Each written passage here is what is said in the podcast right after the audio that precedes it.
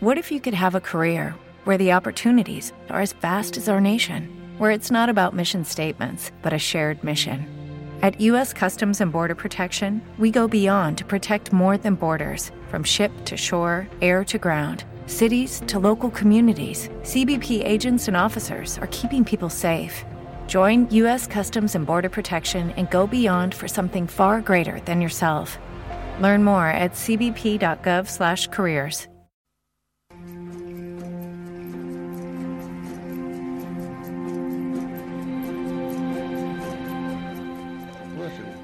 En la entrega anterior hicimos un alto para ver cómo es importante la evidencia escrita y oral para hacer y contar historia.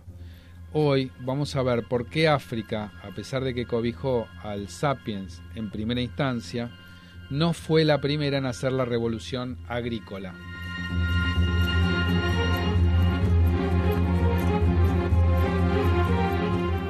Hola Mario, ¿cómo estás? Hola Gabriel, pero el otro día me dejaste picando, tuve que ir a los libros a leer un montón de cosas, pero ahora, ahora lo que me interesa es, ¿por qué no fue África la primera en tener agricultura? Bueno, eh, haces una buena pregunta. Nosotros evolucionamos desde África, es decir, tenemos un larguísimo linaje que viene desde allá y nuestra historia viene como Erectus, como Habilis, como Australopithecus, que son algunos de los hitos, por nombrarte, de los últimos 3.500 eh, millones de años. Es decir, mucho más tiempo del que el Homo sapiens ha existido. Em, perdón, dije no 3.500 millones de años, sino tres y medio millones de años, perdón, a la audiencia. Es decir, aproximadamente el sapiens, entre los 250.000 y 200.000 años que sabemos que está dando vuelta por la Tierra, lo hace desde África. Es decir, África es la cuna de nuestra especie y nuestro primer hogar. Las pruebas de ADN nos dicen que un desastre hace 74.000 años en la supererupción del monte Toba reduce la población a unos pocos miles de sapiens. Y esto fue eh, 10.000 años antes que, sea que haya la mayor inmigración humana fuera de África. Como resultado, hay más diversidad genética entre dos grupos diferentes de chimpancés separados por unos pocos cientos de kilómetros de la que hay en toda la especie humana, ahora repartidos por toda la Tierra. Es decir, la medialuna fértil fue el primer lugar donde se desarrolló la agricultura y esto fue hace 11.000 años, en el 9000 a.C. Por el otro lado, en China y en Nueva Guinea eh, hubo revolución eh, agrícola, pero esto fue en el 7000 a.C. Durante miles de años el norte de África eh, pudo haber tenido agricultura, pero solamente en Egipto, pero que interactuaba directamente con el sudoeste de, Asia y no porque haya tenido relación con el resto de África. Es decir, a Egipto en este en este en este contexto lo, vamos a relacionar más con África que con el resto de perdón más con Asia que con el resto de África es decir toda África por debajo del Sahara practicaba la caza y la recolección y solamente se metió en la agricultura en el 3000 antes de Cristo Ahora bien, ¿por qué la África subsahariana viene tras la media luna fértil en casi 6.000 años, a pesar del hecho de que los humanos habían vivido allí durante unos 200.000 años? Y después, ¿hubo algún tipo de desastre que acabó con los intentos anteriores en agricultura sin dejar rastro? ¿Hubo algún tipo de falla en el aprendizaje colectivo de las personas allí? ¿Y ¿Por qué no se dieron las primeras granjas, las primeras ciudades y los primeros imperios en emerger en África, donde nuestros antepasados tenían conocimiento itinerante y de innovación por cientos de miles de años? Perdón por la extensa pregunta. ¿eh? Te pasaste, o sea, preguntaste todo junto. ¿ah? Sí, ¿por qué no me dejas meter bocado?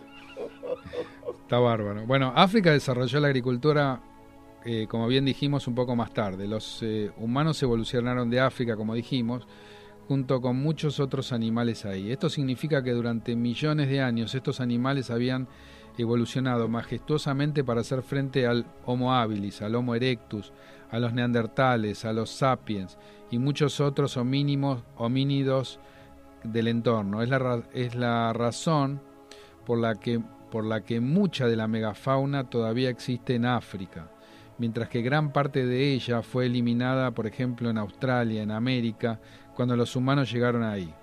Los animales necesitan generaciones para adaptar sus instintos de los seres humanos.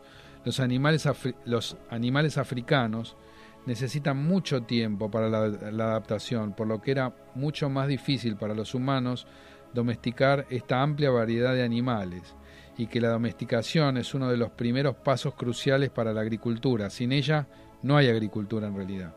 También funciona de la manera opuesta, es decir, los humanos habían evolucionado en África como recolectores. De hecho, la especie humana temprana se va a alimentar como colectores durante millones de años. Esto fue nuestra forma de vida la mayor parte de nuestra historia, durante el periodo más largo y era el mejor modo de vida que haya tenido el humano históricamente por, por evidencias que después nos vamos a extender. Durante muchas generaciones los humanos fueron adaptándose agudamente a su entorno, formando una intrincada parte del ecosistema que había allí. Esto era muy diferente respecto de otras regiones del mundo, donde los seres humanos tuvieron que adaptarse a sus entornos ecológicos y hacer frente a los retos medioambientales a los que no pudieron naturalmente estar bien adaptados. Durante largos periodos de de tiempo los humanos habían aprendido a convivir con África y África había aprendido a adaptarse a los humanos. Ahora bien, eh, todo esto, decime, es muy raro que el Homo sapiens no haya caído en la trampa del sedentarismo, porque siguió caminando.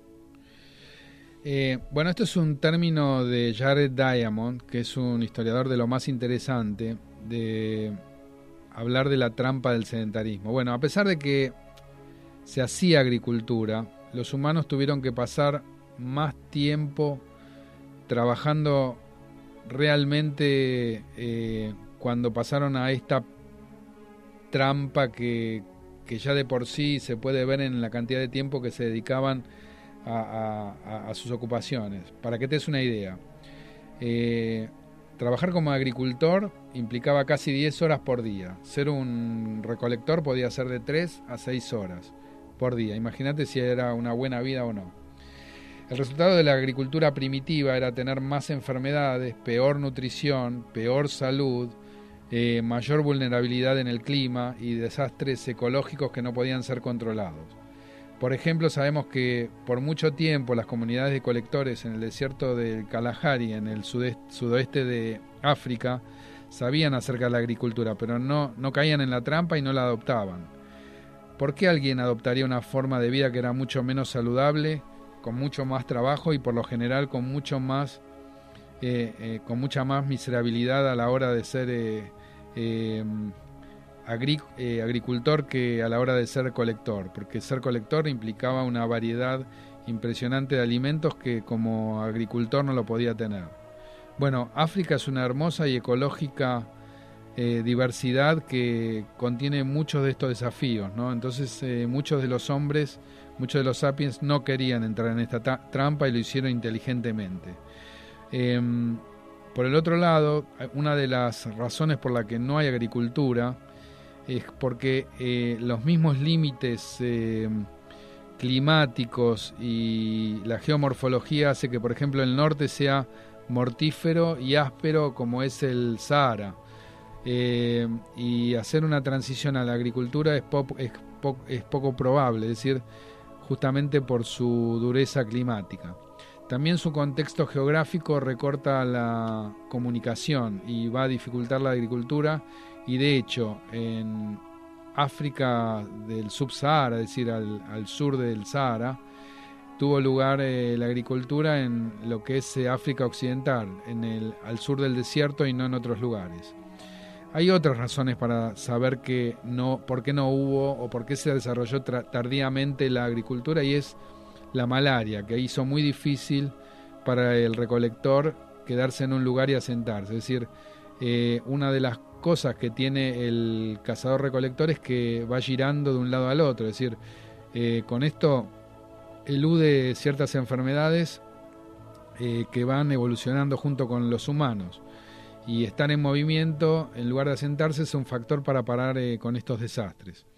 Hay otro factor que es la presencia de los llamados jardines de Edén, que son regiones exuberantes y abundantes que para los recolectores no tengan que viajar. Es decir, ¿para qué se van a ir si tienen eh, tremendos bosques donde pueden tener frutos, donde pueden tener animales, cazarlos, tener la proteína al lado? Es decir, con el tiempo estos se iban a agotar, y van a caer en la trampa del sedentarismo, pero eh, esto se ve que los primeros que tuvieron que caer en esto fueron los natufios y en la luna en la media luna fértil y no en África como se podía suponer. Bueno, ahora decime, ¿cuándo surge la agricultura?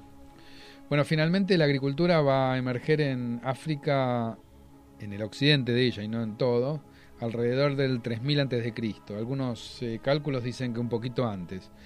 Eh, en la exuberante y habitable sabana en la frontera entre la actual Nigeria y Camerún. Es posible que haya habido algún jardín del Edén y creo que la, trampa del sedentarismo para la agricultura temprana hizo que finalmente el hombre sucumba ante esto. Pero sin embargo, hay muchos estudiosos que sostienen que incluso en este caso la agricultura comenzó como una manera, y presta atención a esto, de apoyar al desarrollo de la cría de animales en lugar de satisfacer una demanda de, alimentos como pasó por ejemplo en Asia. Los africanos occidentales habían comenzado a domesticar ganado salvaje varios miles de años antes que, que, eh, que cuando comenzaron a cultivar. La ventaja de la cría de ganado a un grupo que estaba en movimiento es evidente, porque imagínate, te podés llevar tu comida, es decir, tu fuente de alimento con a donde vayas si sos un si sos un nómada, es decir, que pueden criar su propia comida y tienen un suministro renovable de la carne que tienen a mano. Sin embargo, los africanos occidentales comenzaron a establecerse y practicar agricultura de tiempo completo a partir del 3000 antes de Cristo y la completan en el 1000 antes de Cristo. Es decir, por dos mil años completaron todo el continente y la práctica de, la agricultura que había comenzado en África Occidental se va a diseminar a todo el, continente. Decime, ¿qué cultivaban? Bueno, ellos cultivaban básicamente mijo, sorgo, después tuvieron eh, un arroz eh, nativo que también les dio fuentes de alimento, eh, tuvieron tubérculos como el ñame, el caupí, había palmas de aceite, y comenzaron a producir todo tipo de frutas como sobre todo los melones a causa de que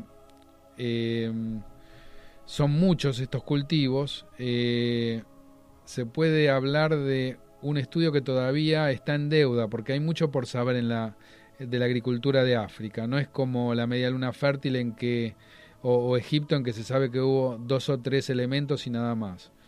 Eh, al parecer África Occidental eh, es otra de esas regiones que se inicia el cultivo de una manera independiente y misteriosa, o sea, desconectado del resto del mundo, porque sabemos que positivamente que Egipto está de la mano de, Asia, es decir, de, lo que es Israel, Jordania, em, Irak, Irán, toda la, la media luna fértil.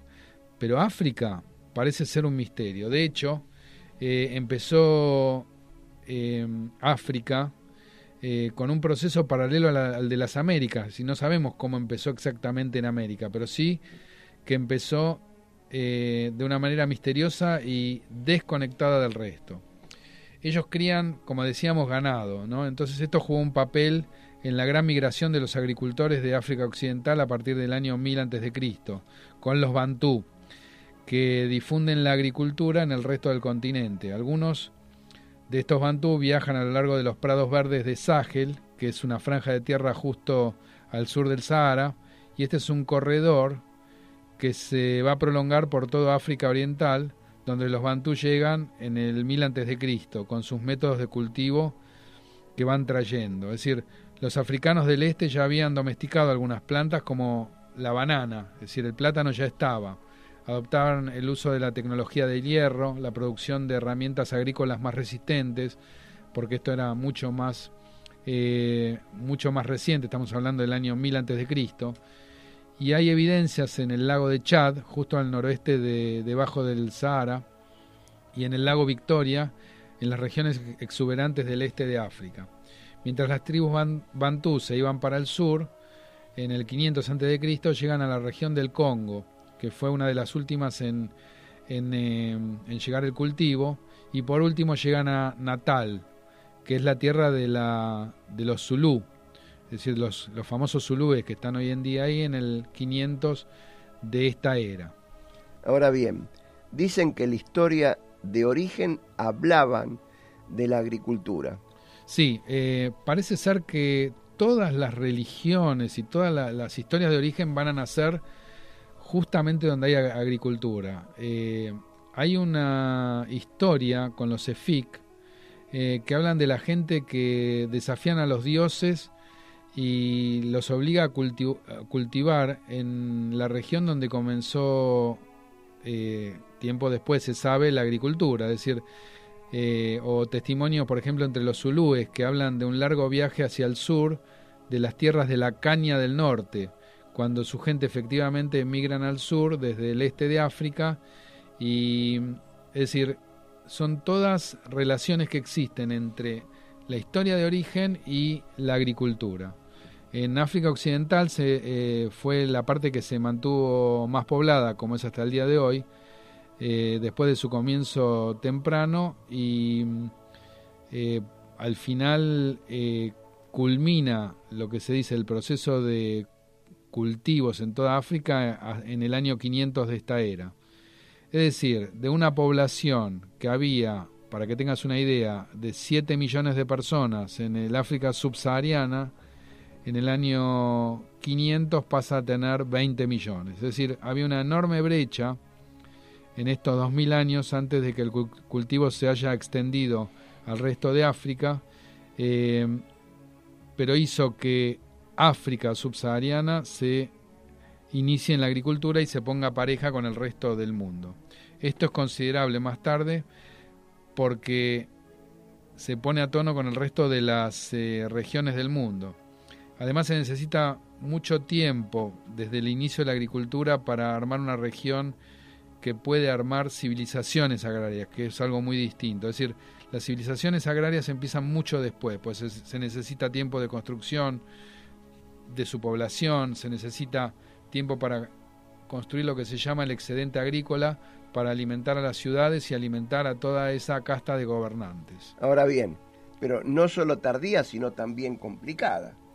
Bueno, la línea de tiempo de viaje de África en la era agraria es una mezcla de pros y de contras. Por un lado, algunas regiones de África se encuentran en desventaja cuando se encontraron con culturas islámicas en, al sur de Europa en el siglo VII, que llegan al norte de África. Pero por el otro lado, el retraso en el inicio de la agricultura en África fue una bendición para muchas personas porque disfrutaron más de estilos de vida mucho más saludables y un estándar de vida mucho más alto en general como lo tuvieron los recolectores durante mucho más tiempo que la gente que después se tuvo que hacinar en la media luna fértil o en el este de Asia. Incluso después de que se introdujo la agricultura, grandes regiones de África se escaparon de las rígidas, las rígidas eh, jerarquías el estado de los monarcas eh, despóticos y la creciente brecha entre los ricos y los pobres que caracterizaban las civilizaciones agrarias. Hay casos que atestiguan que africanos tenían más envejecimiento y, en los estados de modernidad el nivel de vida eh, fue mucho peor para la gente que atravesó justamente esos procesos. Bien, ¿y qué influencia en el África de hoy bueno, en este sentido, eh, África disfrutaba de las ventajas de la búsqueda de un alimento durante mucho tiempo en lo que es eh, su forma de colección eh, y caza. Pero su reto hoy es entrar de lleno y disfrutar de las ventajas de la modernidad, lo cual es en algunos momentos bastante complicado. Es decir, a medida que la población africana continúa creciendo rápidamente, esto es un desafío que se refiere a todo el mundo a medida que se entretejen creciendo cada vez más con un solo sistema global.